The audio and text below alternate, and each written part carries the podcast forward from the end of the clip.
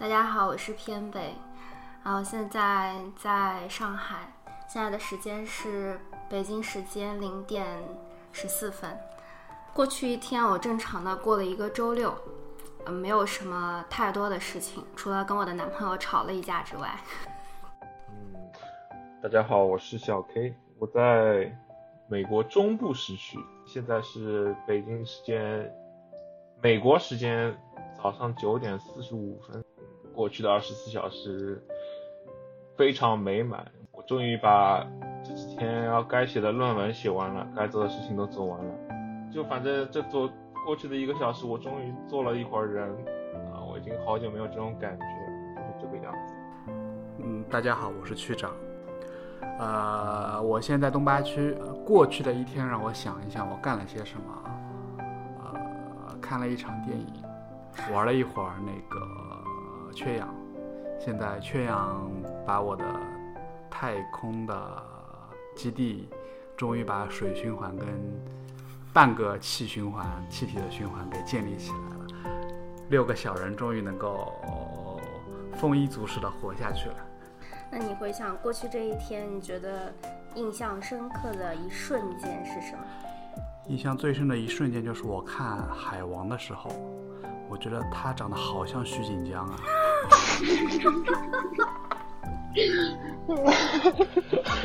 请徐锦江不要听这一期节目。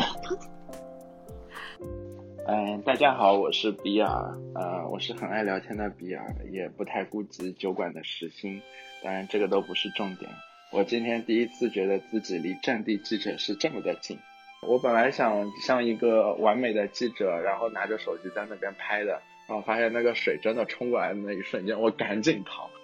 所以，所以今天我只是来小酒馆稍微喝一杯酒，因为我继续要投入到那个活动中去。嗯，但除此之外，除了这些重点重点地区之外，剩下的地方完全就是风平浪静。嗯，大家好，我是乐生，现在我也在上海，现在时间的话是呃凌晨零点十三分，我刚刚到。回到家应该两个小时吧，我刚从我老家回来，然后，呃，这个怎么说？我本来是去看望一下我病重的亲人，然后在就要回来的这个过程当中，被告知他就是等我离开他没多久，看望他没多久他就过世了。然后，哎呀，现在心情还是蛮复杂的。然后我因为要明天一早还有事情要忙，忙完了我明天中午还要回家。去办一些，就是去参加一些一些一些事情，就，呃，当然就这样吧，嗯，先不聊太多，先不聊太多，呃，有点沉重。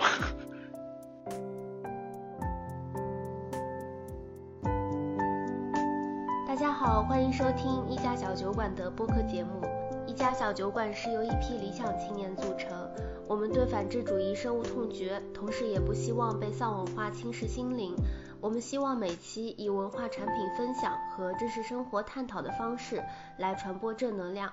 如果你对以上有部分认同，欢迎加入我们，让我们纯真对酒，热爱下饭，一起聊一聊这个真实的世界。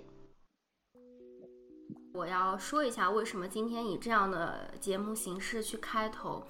因为当我我们今天要聊的话题其实是关于基因，然后当我在车里面去呃看我自己列的题提纲，包括看《人类简史》这本书关于人的未来的那部分的时候，他的一个理论是说，就是最终我们的智人将会失去对这个世界的控制权，我们会信仰。科技会信仰数据走主义，然后会有一个算法来统治世界。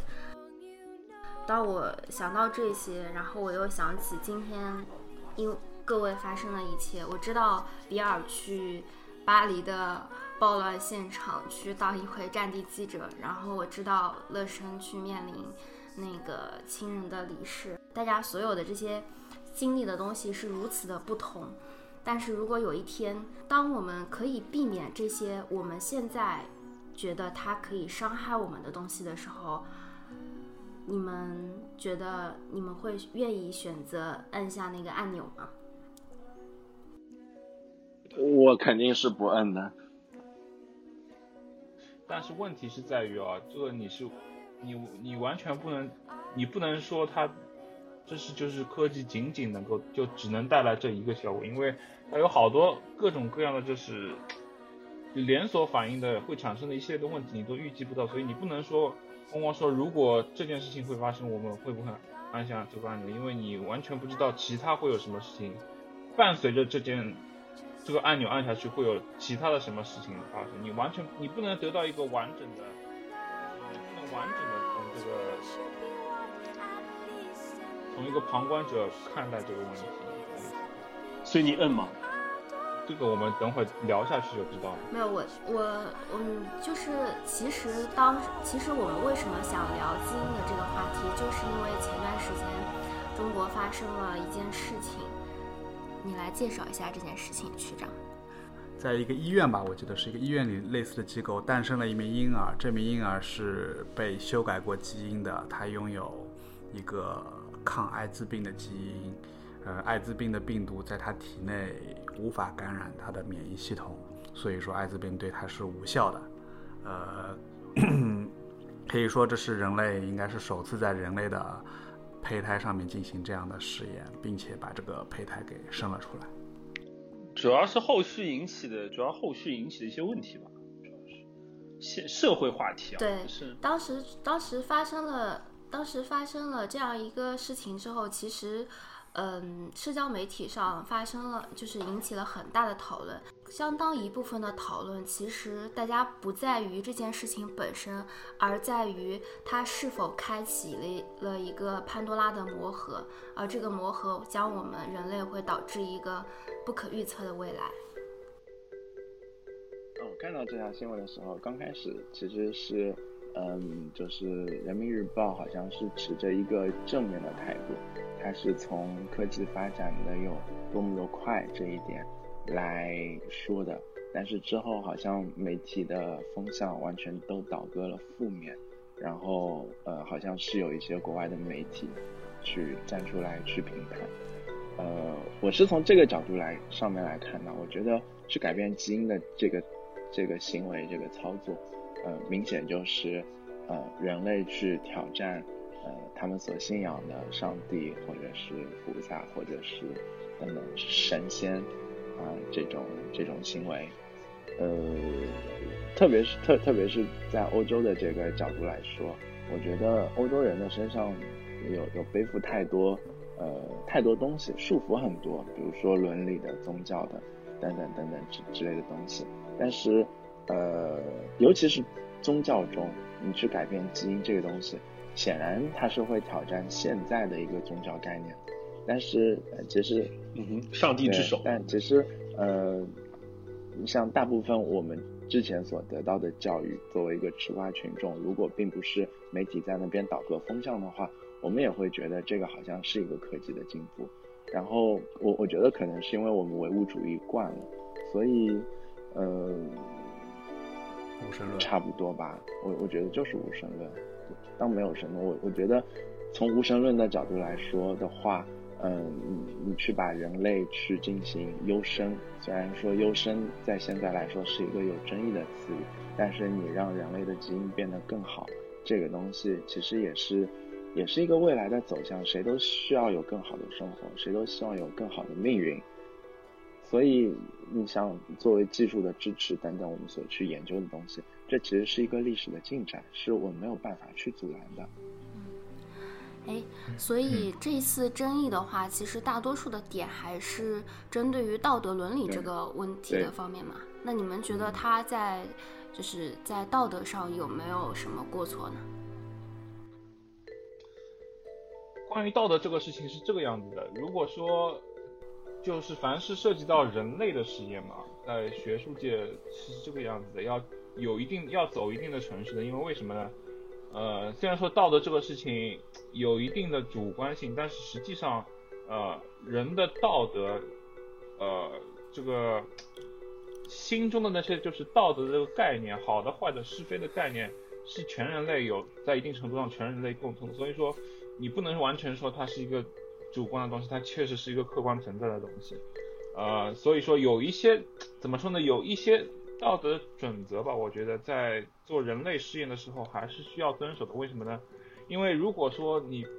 完全没有道德的约束的话，就以进科技进步的名义来进行任何实验的话，很有可能就是有的时候会把就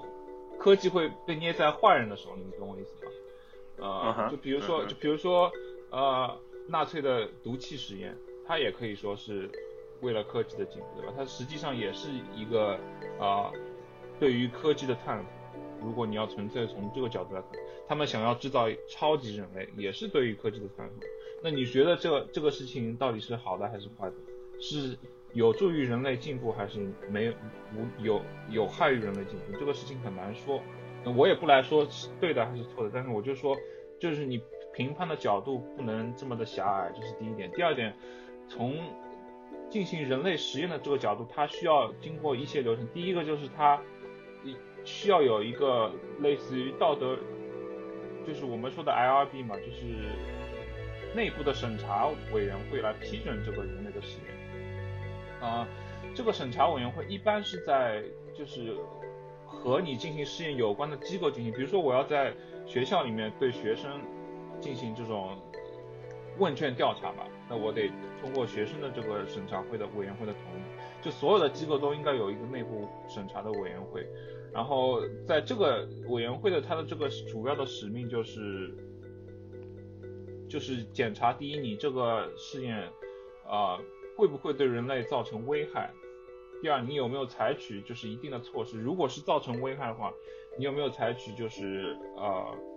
一定的措施来防止或者减低这个危害的程度？最后一点就是，如果是会对人类造成危害的这种实验，那它会造成的这个就是会带来的这个利是不是大于弊？他们要决定这些事情。大致来说，就是只有当这些条件都满足，并且他们知道就是说呃。你被试者会充分的了解这些，呃利与弊，以及被充分的保护之后，他们才应该才会批准你进行这个实验。反正，嗯，小到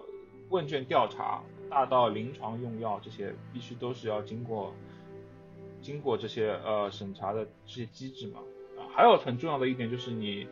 参与被试者的。参与的那些被试者，你必须要很清楚的知道，尤其是像这种，并非就是在，就不是用，不是在就生活中你就观观察他的行为，而是就是说很明确的是一个试验，呃，然后他是要参与进来的那种试验，那他应该充分的了解这个试验好处在哪里，坏处在哪里，然后效果是什么，就是说这个过程。参与的人必须非常非常清楚的知道，并且他必须第一有能力明白这是一件什么事情，第二他要知道来龙去脉。那其实我我最开始关注的就是我的我最开始想法是这样子，如果他以上两点都做到，那他没有什么问题。如果说这件事情最后说出来是啊是一件不道德事情，那锅应该是在委员会背，而不是审查委员会背，而不是这个科学家背。嗯，我开头是这么想的。我想，然后我看到了新闻说他确实有经过这这两道工序，那我想想啊，好像呃是是还是可以的，但是后来我仔细一看，好像也不不是那么一回事。但是我反正我现在立场就是，第一，这个审查委员会的这个资质，还有他这个他这个相关性好像不是很明朗，就是说好像他比如说呃他生孩子对。对，生孩子他是在 A 医院生，然后审查委员会他是去 B 的 B 这家医院，就完全不相干。然后他们好像其实他这个问题是他不合规是吗？就他。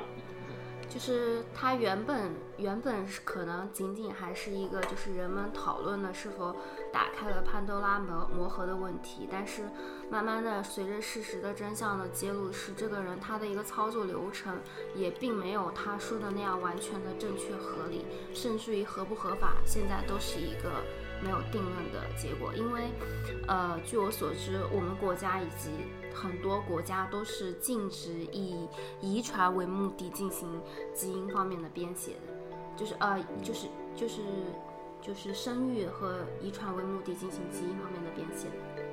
所以它现在合不合法也未可知。所以小 K 的观点其实是说，呃，就是我们可能没有办法去，就是去去以个人的眼光去用道道德去评判一个标准，但是我们需要去建立一个完善的规则，是吗？对对对对完善的机制来评判这件事情。我有一个问题啊，啊。这些审查委员会的人，他们是科学家吗？呃，看的看领域的吧，一般一般如果是上升到基因层面的话，一定都是懂的人去审查，否则怎么审查？至至少在国外是这个样子的，就是说呃，至少在国外，我们的呃，像我们学校以前那个审查委员会，如果你是做那种学校的学生问卷调查嘛，呃，除了学校自己的领导需要有在之外，还有一些就是专门就是。有关于这些就是 research 的这些 professor，他们都会参与进来，因为他们就能从不同角度评判这件事情的道德的，关于关乎于道德的这个好坏嘛。嗯，但是为什么我们不清楚？就是还就是我们我我的观点是这样的。就是我们已经无法阻止人类去追求自己的身体机能，或者说基因，或者说整个表现更加优良，去超越我们现在已有的限制，或者说人体本身的限制，成为神人的这一个趋势了。因为自古以来，人类就是这样子的，慢慢的走向食物链的顶端。就是我们作为个体的话，可能只能去信仰科技能带来更好的生活，或者说去。单纯的讨论，但是我想说的是另外一点，就是你说的在实验过程中，其实已经去知晓被试者那这件事情可能所造成的后果是什么，然后它能带来哪些不不同方面的影响，就是被试的妈妈本身他是了解完完全全的情况的，但是这个结果不仅仅是在妈妈身上，或者说不是在妈妈身上。这个结果的体现是在他的孩子身上，是一个完全没有办法去表态的个体身上，对吗？所以，呃，这个问题是一个好问题。那我的理解是这个样子的，呃，你说要尊重孩子的权利，首先这是对的，但是很多大部分国家的法律都是讲清楚的，就是十八岁之前小孩子是不能在。很多事情上为自己做决定，需要监护人到场，所以你你更更不用说，你孩子还没出来，那肯定只有爸妈能做这个决定。第一点，第二点，呃，如果说假设我们把这个事情说成科幻小说，假设说孩子能够回到过去来为自己，呃，想不想要接受这个事情做判断，其实你也不知道他想还是不想要，因为他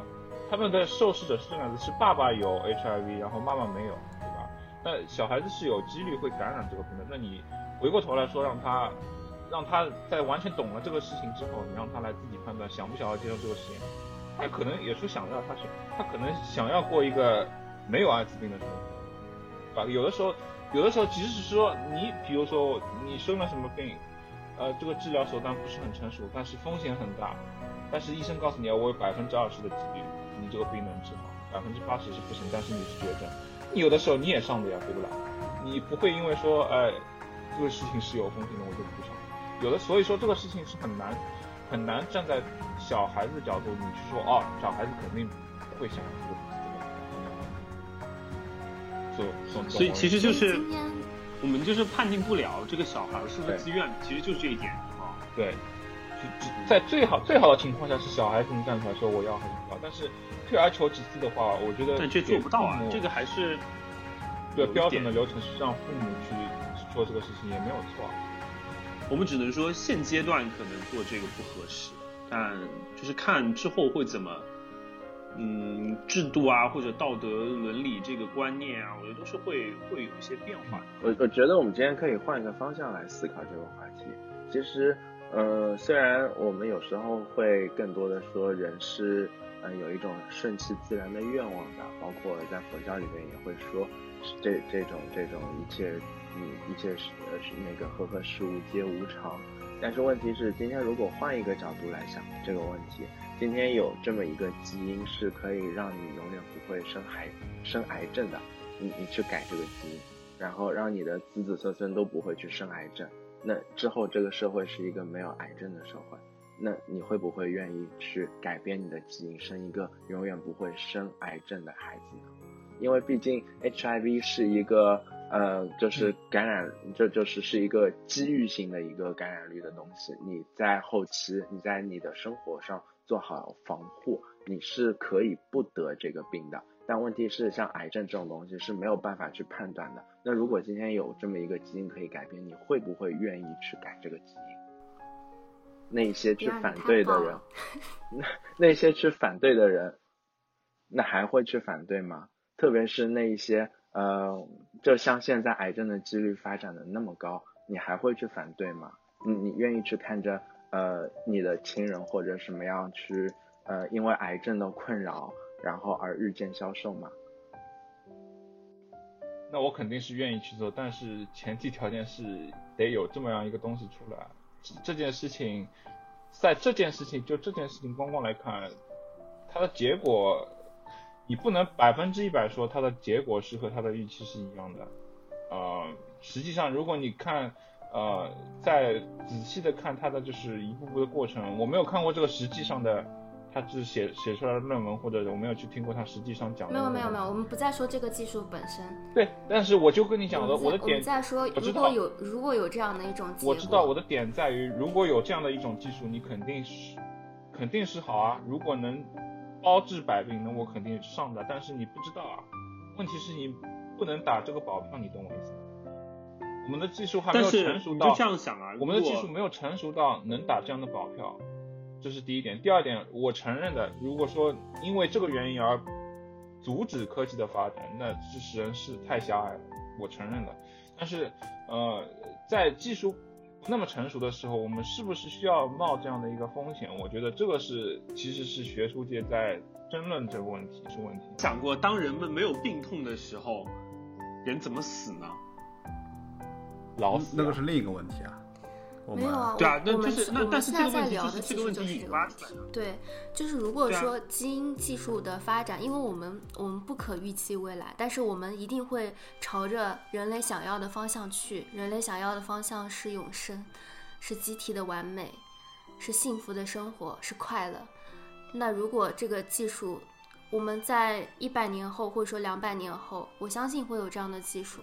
那如果有这样的一个技术，我去除了你所有的不高兴的负面情绪，那你你会选择用吗？肯定会选择，就跟现在打疫苗一样。对啊，你会不会打疫苗？对啊，所以现在现在你看人口剧增啊。没有，我我我们我们可以从历史上面来看，历史上面最早的时候，人从呃新石器时代到之前的那差不多有一百七八十万年，那古人类的这种平均寿命也就是十五十六岁这个样子，然后。嗯，再往后，随着人类会使用工具了，那人的平均寿命达到了三十五岁。但是，到到到工业革命，到二十世纪中叶，人类在两百年间的平均寿命也只是比之前的万年万年前的新石器时代增加了十岁。因为这其中有很多的战争，有很多的黑死病、这种瘟疫等等粮食之类的问题所所导致的。然后是到了新的世纪之后，人类的平均寿命才会有了改变，像现在到达了七十一岁，就这种寿命是慢慢慢慢的去增加的。你你去改变基因，你不可能一下子去长生不老，基因是一个演变的过程，只是这一代去牺牲了一些，嗯，牺牲了一些自自己的基因上面的可能，或者或者是增加了一些这个社会上面的探讨，那传到下一代人，那他可能会比我们这一代人更加的去。呃，活得更长一点，那我觉得这是一个演化的过程。你你不可能今天我吃了种药就长生不老，这个也发明不出来。就是，就是你放到呃两百年之前，你现在的生活，可能两百年之前的人觉得哇，现在是好幸福啊！我这个大脑要怎么思考？我要怎么怎么怎么？哇，现在的人寿命居然能有七十岁，甚至八十岁、九十岁、一百岁！哇，我活那么长有什么意义？对不对？可能两百年之前的人也会想现在这个问题，但是我们现在是怎么样子的？现在社会是什么样子的？对不对？那总有我们，呃，我们的后代、下一代，呃，很多呃很多年之后的后代，他们比我们更聪明，他们总会有方法解决他们的问题。而我们现在做的不能是阻止这个东西发展，而是要推进这个东西发展才对。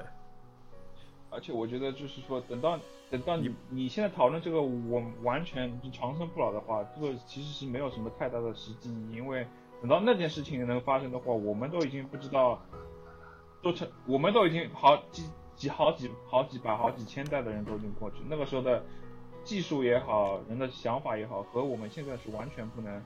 呃相比的。你不能以现在的眼光，你以现在的世俗的标准，或者你世俗的想法去评判。千百年、千万年之后的事情，你是没有办法得出一个很有有有不，你们没有你们没有理解偏北的意思。唉，我好累。他的意思是说，如果说如果说现在有一个，就是你们怎么对待，就是像看待像像像乌托邦一样的一个一个一个一个一个一个问题啊？这个问题就是现在不可能不可能发生啊！乌托邦准确定义是什么？极就是极乐世界啊，无忧无虑之中。大家都很快乐，没有烦恼。为什么？你可以发生啊，你一天到晚吸毒就可以了。但是有后果。对啊。你们哎，说到说到吸毒的这个事情嘛，你们就是跟跟你们讲一个讲一本小说，就是那个《美丽新世界》这本小说，就它就是就它就是发展到一定社会的时候，它就进入了一个文明社会，就人开始人开始为了寻求。快乐就大家一直在处于一个很快乐的工作，他使用什么方式呢？就是使用兴奋剂，或者不停的寻求就是性性爱上面的满足，或者就是使用就是刚才说那个吸毒的那个兴奋剂叫什么？叫什么梭马还是什么的那种东西，然后使你一直处于一个没有悲伤的一个一个状态，然后达到一个极致满足，就是可能都没有什么，因为太快乐都没有什么其他欲望的一个状态。然后你去不停的工作，就这就是一个，就他描述的就是这样的一个世界，在这个世界里面，人看上去好像很快乐，但他很多的东西都已经被剥夺了。他就是，就是像偏北说的那样，就你就变得，就变得都一样，你就是时代，你就是发展的一个螺丝钉，你就是就是这样了。对我我我想说的也是这个意思，就是其实现实生活中，我觉得已经。可能已经有一些人去选择了这样的方式，就比如说我们我们说游戏能够带来快乐，然后很多人沉迷游戏。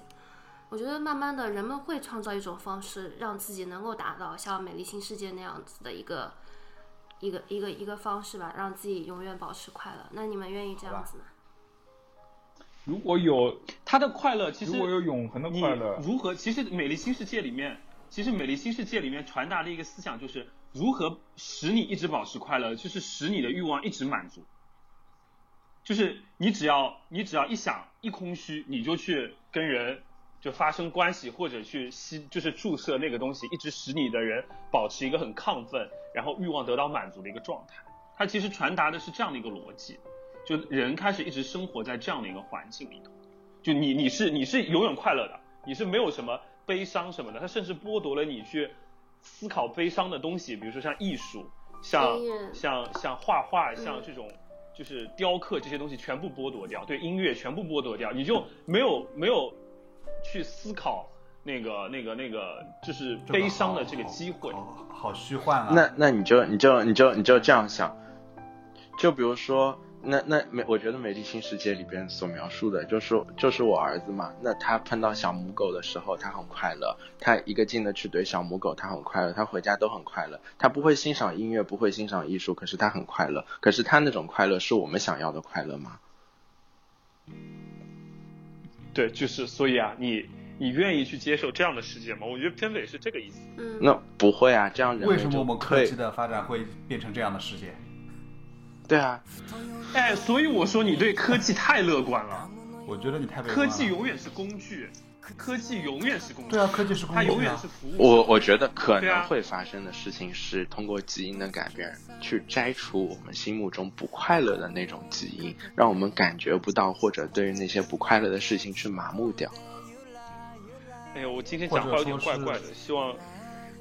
没事那那这样的话，你或者说是接受吗？比如说现在。现在有一个基因，哎，让你不容易得抑郁症，哎，说不定就以后就没有抑郁症。但我觉得这种基因对啊，很好那那他更，啊，但是这个，那所以他更往下不呢。但是没有抑郁症，你连同不代表你就不会有抑郁症和不快乐还是两件事情，分分开。一个是病，对对，所以这种知道，一个是就是对啊，对啊，对啊，这种东西都是有瘾的。我可以治我的抑郁症，我是不是也可以治疗我的悲伤呢？就是这是一个这是一个假想啊，只不过就是意思就是说你的悲伤被但是剥夺，这个是这个样子的，或者说你的其他的一对啊，我可以些感官被选择，我也可以选择，我也可以选择我的悲伤不被剥夺。所以我觉得你对可能太太乐观了。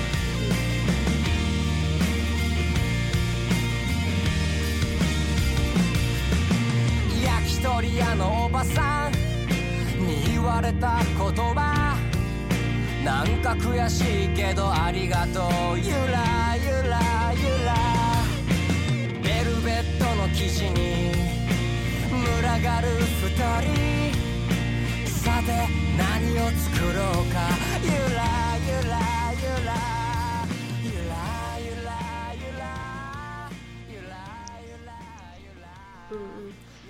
我我们进入作品推荐环节吧。这个问题争论下去也没有意义，谁也说服不了谁。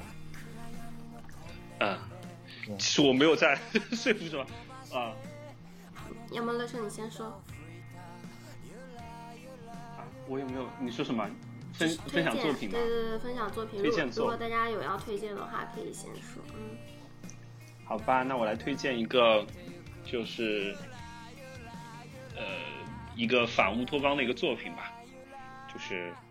呃它里头也涉及到了我们之前说的那个基因的东西啊。那它因为是反乌托邦，一般都是建立在就是未来的一个设定，然后这个故事就是呃跟《美丽新世界》名字有点像，叫呃来自新世界，是一部呃豆瓣评分还蛮高的，它的它的它的小说是九点一分，然后动漫改编自这本小说也有八点几，就是一部很值得人思索的。我很推荐你们去看一下这部这这本这个这个动画。如果你们不喜欢看动画的话，看这本小说也很也很 OK，就是写的蛮好的。然后他讲的就是说，随着历史的随着人类的进步，人类出现了超能力的者超能力者，然后就当时就发生了混乱，就大家开始肆意的使用超能力，然后进行了人和人之间的屠杀，然后之类的，然后为了防止这个混乱时期，所以人被人的基因当中被植入了一种攻击意志和魁死机制。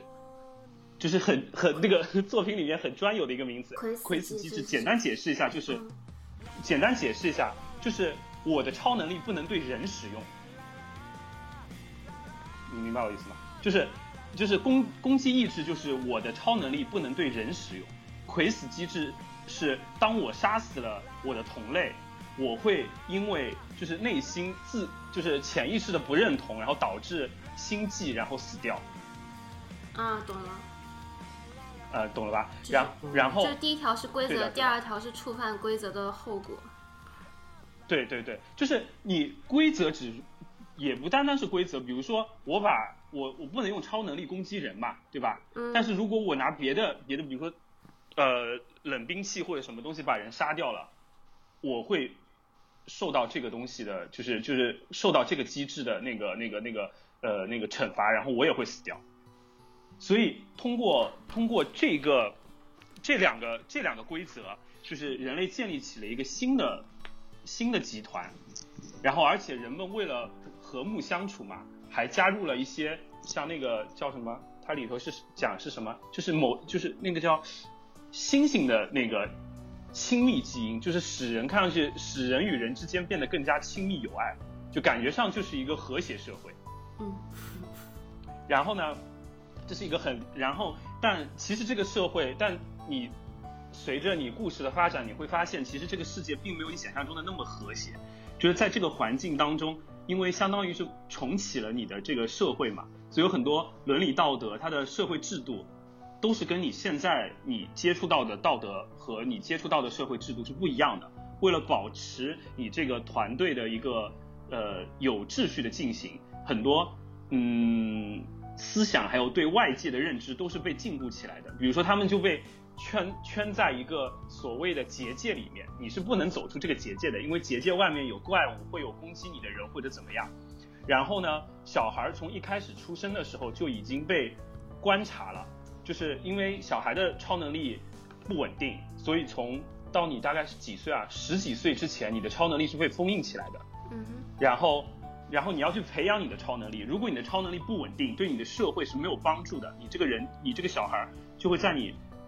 获得超能力、解除你这个超能力封印之前就被干掉。嗯就是它是一个很，它是一个很残酷的，但是呢，又是一个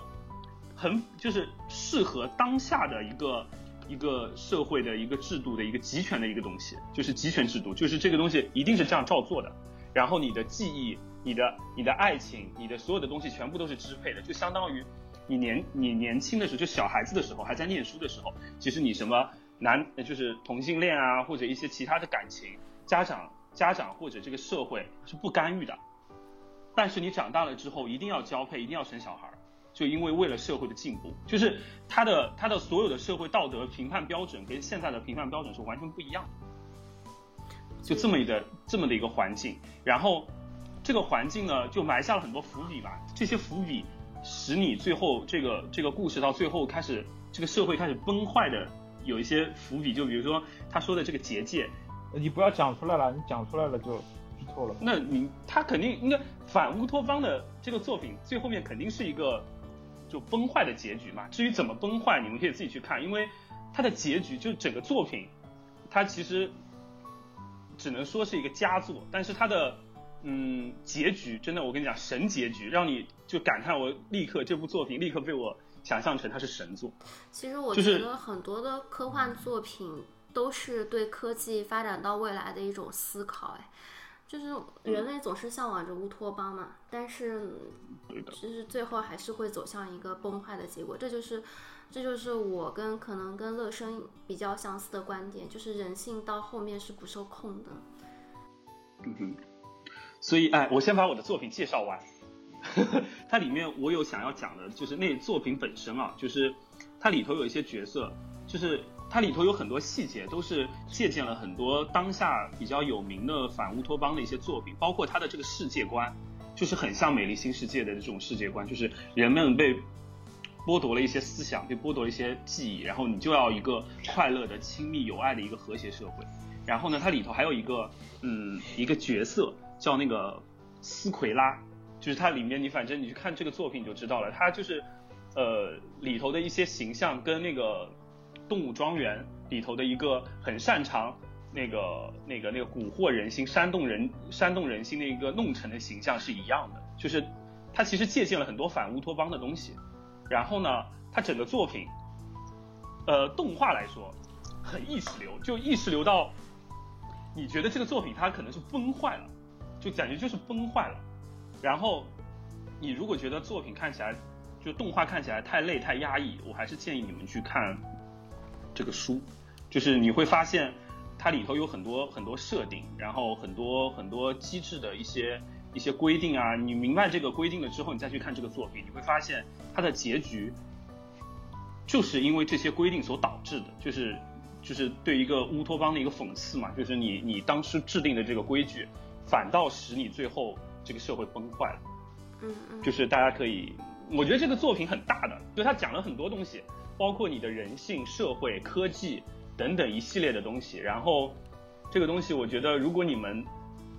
就是有兴趣看完的话，我们可以就以后再做一期节目做一下讨论，就是因为里面有很多细思极恐的东西。我觉得对科技和未来非常自信的两位可以去看一下。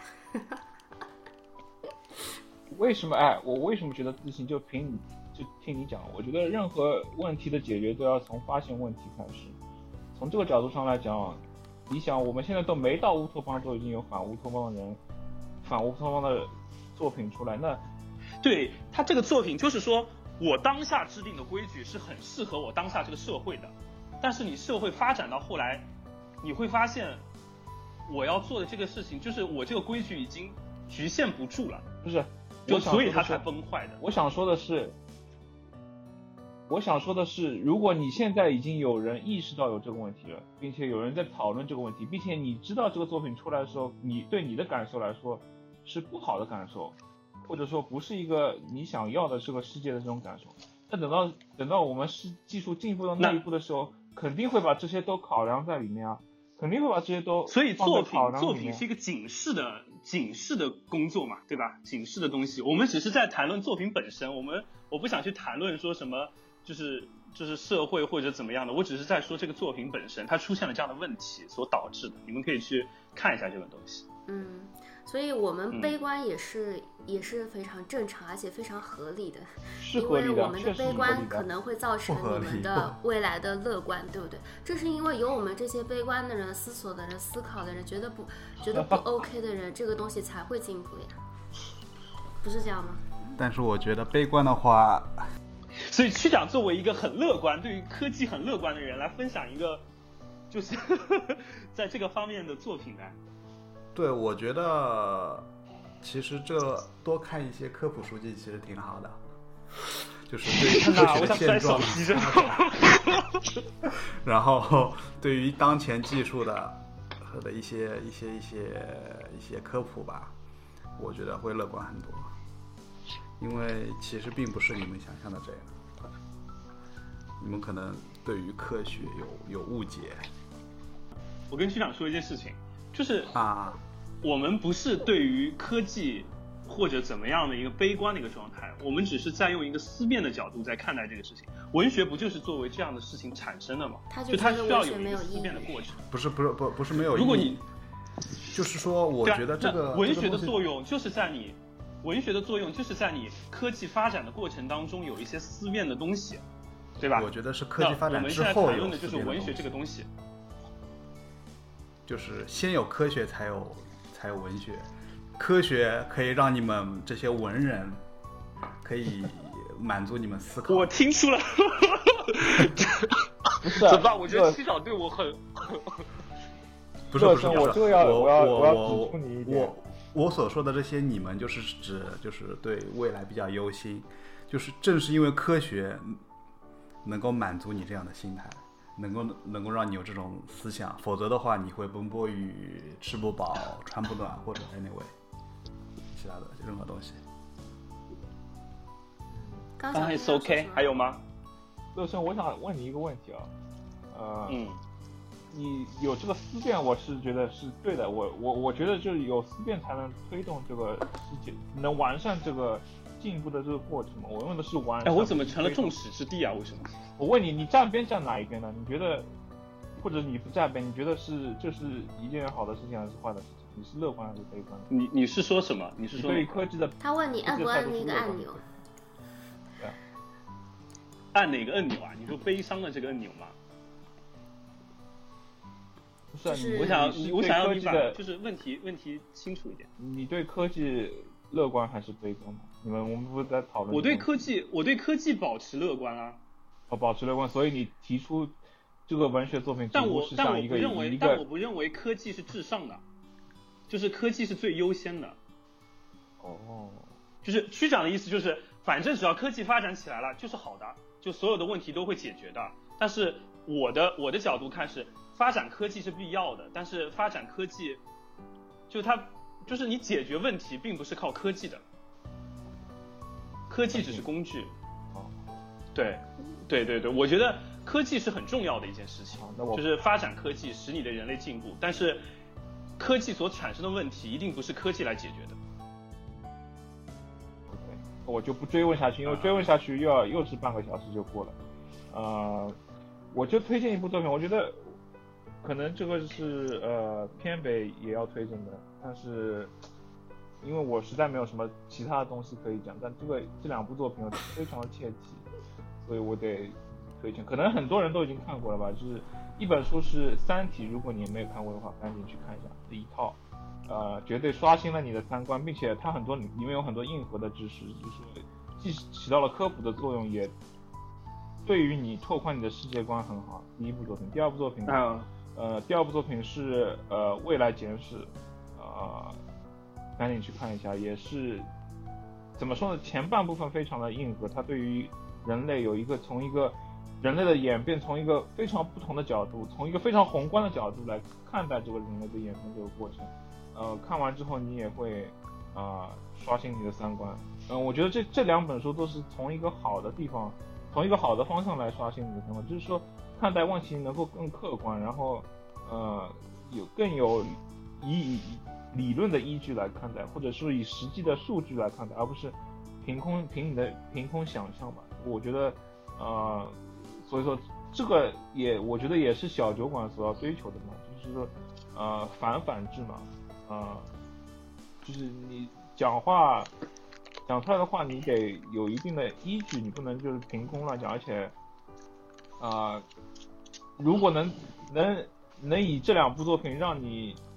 更加能够接受不一样的观点，或者是觉得哇，我自己的呃想法有的时候很狭隘，啊、别人的世界还很大，我应该再去看一看，能能够起到这样的一个作用，我觉得也是好的，所以我就推荐这两部作品。嗯，怎么办？我就是因为看了这两部作品，所以我才如此悲观。哎，说明你们要哎，好好哎看。可以讲呀我的很简单，为什么我们看出来之后是两两种感觉呢？比尔，你先说好了。啊，终于轮到我了，嗯，我看你亮了好几次灯了。是吗？嗯，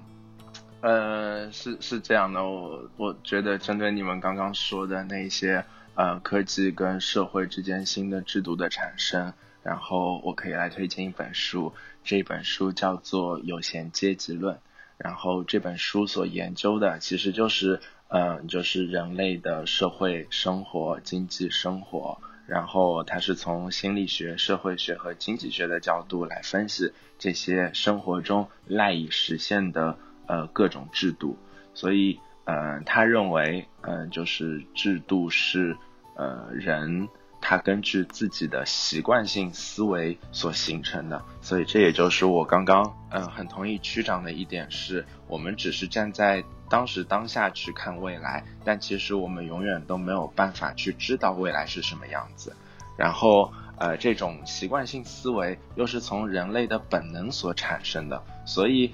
归根结底的来说，其实就是受人类的本能所支配的。所以我我其实有一个脑洞特别大的一个一个一个想法，呃，特别是在看完这本书的时候，特别是呃之前就是就是对我们今天的话题那个基因的问题的讨论，呃，这这个话题，是因为你们有没有发现，这个为什么第一个去进行编制的基因是一个艾滋病基因？就嗯、可能可能，我觉得这个其实就是根据人类的本能所去实现的，可能就是人类会觉得，如果未来的人可以自由的进行交配，不需要担心艾滋病，不需要担心梅毒，不需要担心尖锐有湿，你可以进行自由的交配，然后尖锐然后这其实就是一个。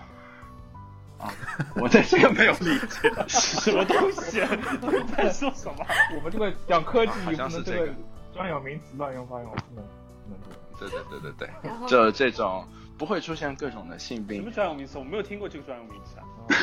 没 有没有，他是说比尔说的有误。尖锐湿疣说了一个什么？我没有，其实我没有听清楚，嗯、就是就就为什么所以是不方便阐述？好吧，好吧，好吧，继续继续。就是跟梅毒一样的性病，差不多的性病，就你不会出现任何性病，那是不是呃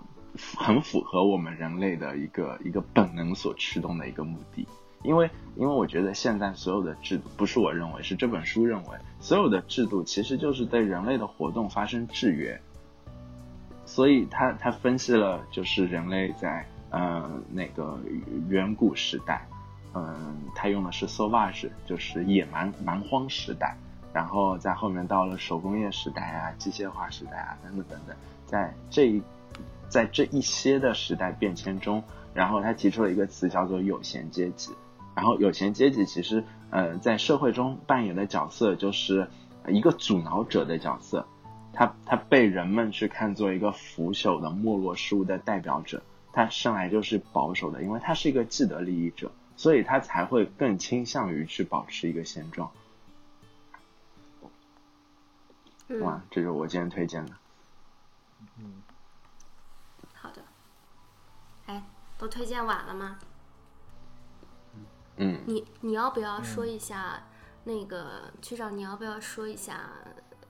某个作品或者说书之类的东西啊？我觉得其实你的角度是 OK 的，就是关于其实人的眼光更更往宇宙里面去看一下的话，其实会更加的拥抱科技这件事情。对啊，我推荐可以推荐天文的入门书籍，对不对？月观星空是不是？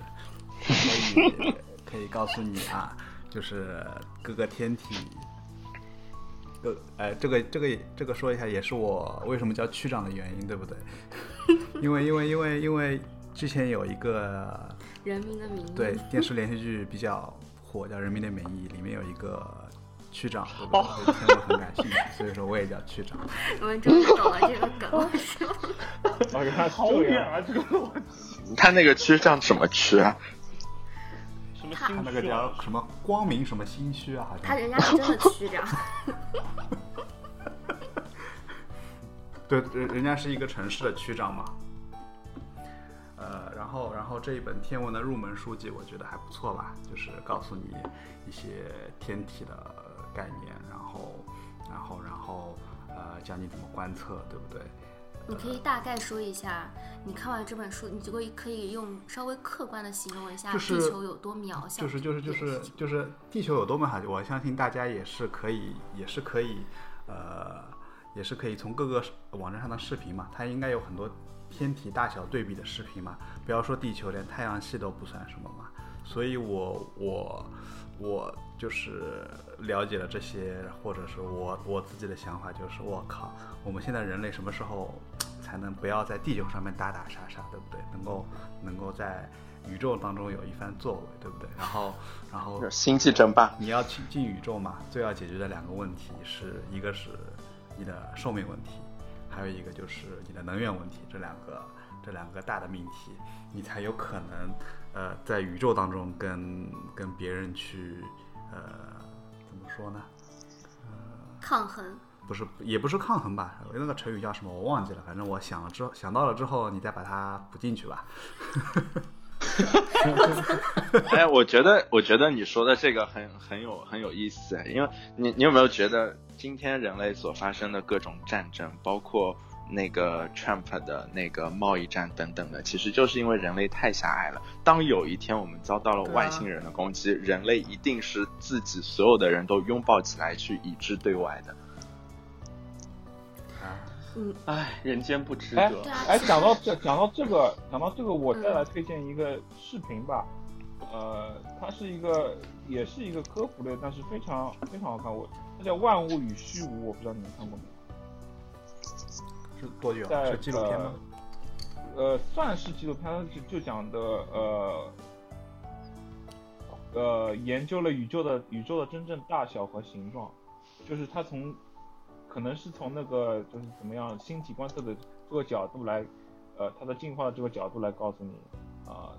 呃这个宇宙是怎么样子的。我觉得我看完之后，我觉得挺好看的，叫《万物与虚无》，你可以看。它真的给你了，就也等于科普了一下，就是呃观测星体的这个历历史吧。哎，你们知道，我这时候我就想到，这时候我就想到了另外一部作品。哎，你们知道《火星异种》吗？火星异种是什么？就是嗯我要聊那么多吗？推荐那么多作品吗？可以啊，我可以把前面的全剪掉。我我我我 还是比较硬推荐来自新世界的。不要不要不要，我的意思是是说讨论的部分。啊，火星那个那个来自新世界就是哦，不是来自新世界，就是火星一种，就讲说呃，就是很多年以后，几百年以后，人就是人类世界开始爆发了一种病毒，然后他们为了为了研究这个病毒嘛，就他们就怀就是反正就用蟑螂来做这个实验，然后他们就把蟑螂丢到火星上面，让蟑螂去繁殖，同时呢，同时还放了一种呃，就是蟑螂可以食用并且会产生氧气的那个苔藓在那个火星上，然后等到就是又过了很长一段时间，反倒那个蟑螂就开始，就大家要开始去收割了，你知道吧？就是要把这个东西运回来，就是他们觉得这个病毒是在他们身上的嘛，所以他们要把它再弄回来，然后去研究的时候，就发现这个蟑螂变异了，然后就它进化不可收拾了。进化了，就进就进化成像就比人还要强壮的一个状态，然后所以就人们采取的一个措施就是派一批战队过去，那这些战队怎么办呢？就是靠和就是动物，就是就是就地球上其他动物的一些基因做做做做匹配、做结合，然后去获得一些动物的能力，就是动物的力量。然后，因为动物其实蛮就是小个的，你就想蚂蚁，它虽然人那么小，可是就是个体那么小，它可以举起比就自身体重多那么多的东西，那么重的东西。然后当他把这个基因移植到人身上的时候，那就变成了他可以举人可以举起比人重很就是那么多倍的东西，就人就变得力大无穷了。绿巨人这个逻辑啊，他就以这个逻辑去植入了很多很多动物的一些一些一些基因，然后去火星去对抗这些这些这些这些这些这些这些蟑螂。哎我哎哎哎等一下，等一下，嗯哎，你知道吗？是真的是有基因可以让人的肌肉变得非常发达的，你知道吗？真的是有这个基因的。那那然呃 so 呃，就是说，如果以后说不定就可以改造人嘛，就把人他那个基因是，呃，人的脂肪会减少，但是肌肉会增加。有有有有那种小白鼠的实验，就是你可以发现那个小白，呃，特殊的小白鼠就肌肉是非常发达，一看就很能打的样子。真的，就是 确实是有这个基因的。哎，所以那太棒了啊，我就不想减肥啊。所以我就突然间想到一个问题啊，就针对这一次基因编辑的事情，有一部分人说他们就拒绝这个科技之类的，或者说有种种忧心。但是为什么我们在看就是各种科幻电影的时候，就是漫威啊、DC 的各种科幻电影的时候，我们对蜘蛛侠这样的人那么的崇拜呢？我就就是也不是崇拜吧，就是欢迎，也没有抱以质疑只是看的态度，很爽。因为这是假的啊。因为是假的，是吗？就是当有一个人 出区长，你现，真的，哎，一点都不浪漫主义色彩吗？浪费，确实跟区长跟他没什么关系。就是就是就是，要要要怎么说？超直男就是这种，钢铁直男。是哎，好吧，Anyway，这期节目就到这里为止吧。草草说话，我，草草说，这是一个开这期节。目好尬，这期节目我可能不想剪了。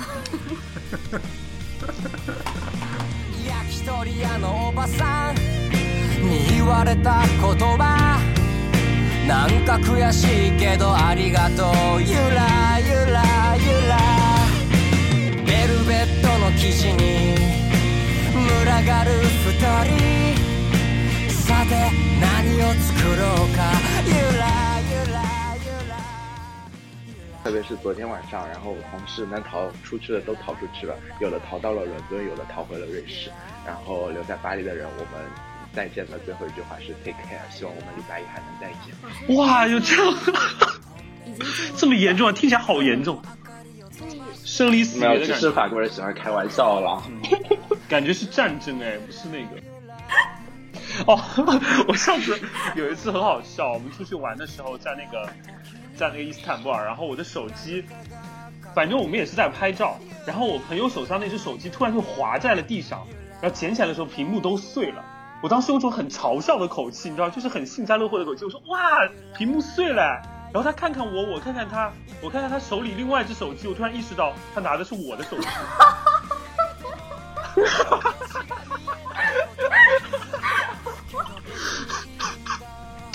哇，当时那种感觉，你知道，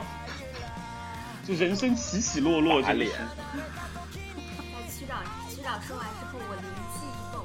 想到了我被小 K 说了的两个作品之外的我想推荐的作品。那个当时小 K 说要推荐这两个作品的时候，我估计 天美都想骂人。他的内心是崩溃的。开玩笑。但是我知道他肯定有有可能要推荐我我我其实本来也不打算推荐这两个东西，但是我另外的东西跟这期的主题无关，我就推荐一下。就是当区长说他的这个观点的时候，突然想到今天我给大家推荐一部电影，它的名字叫《海王》。十几年主演。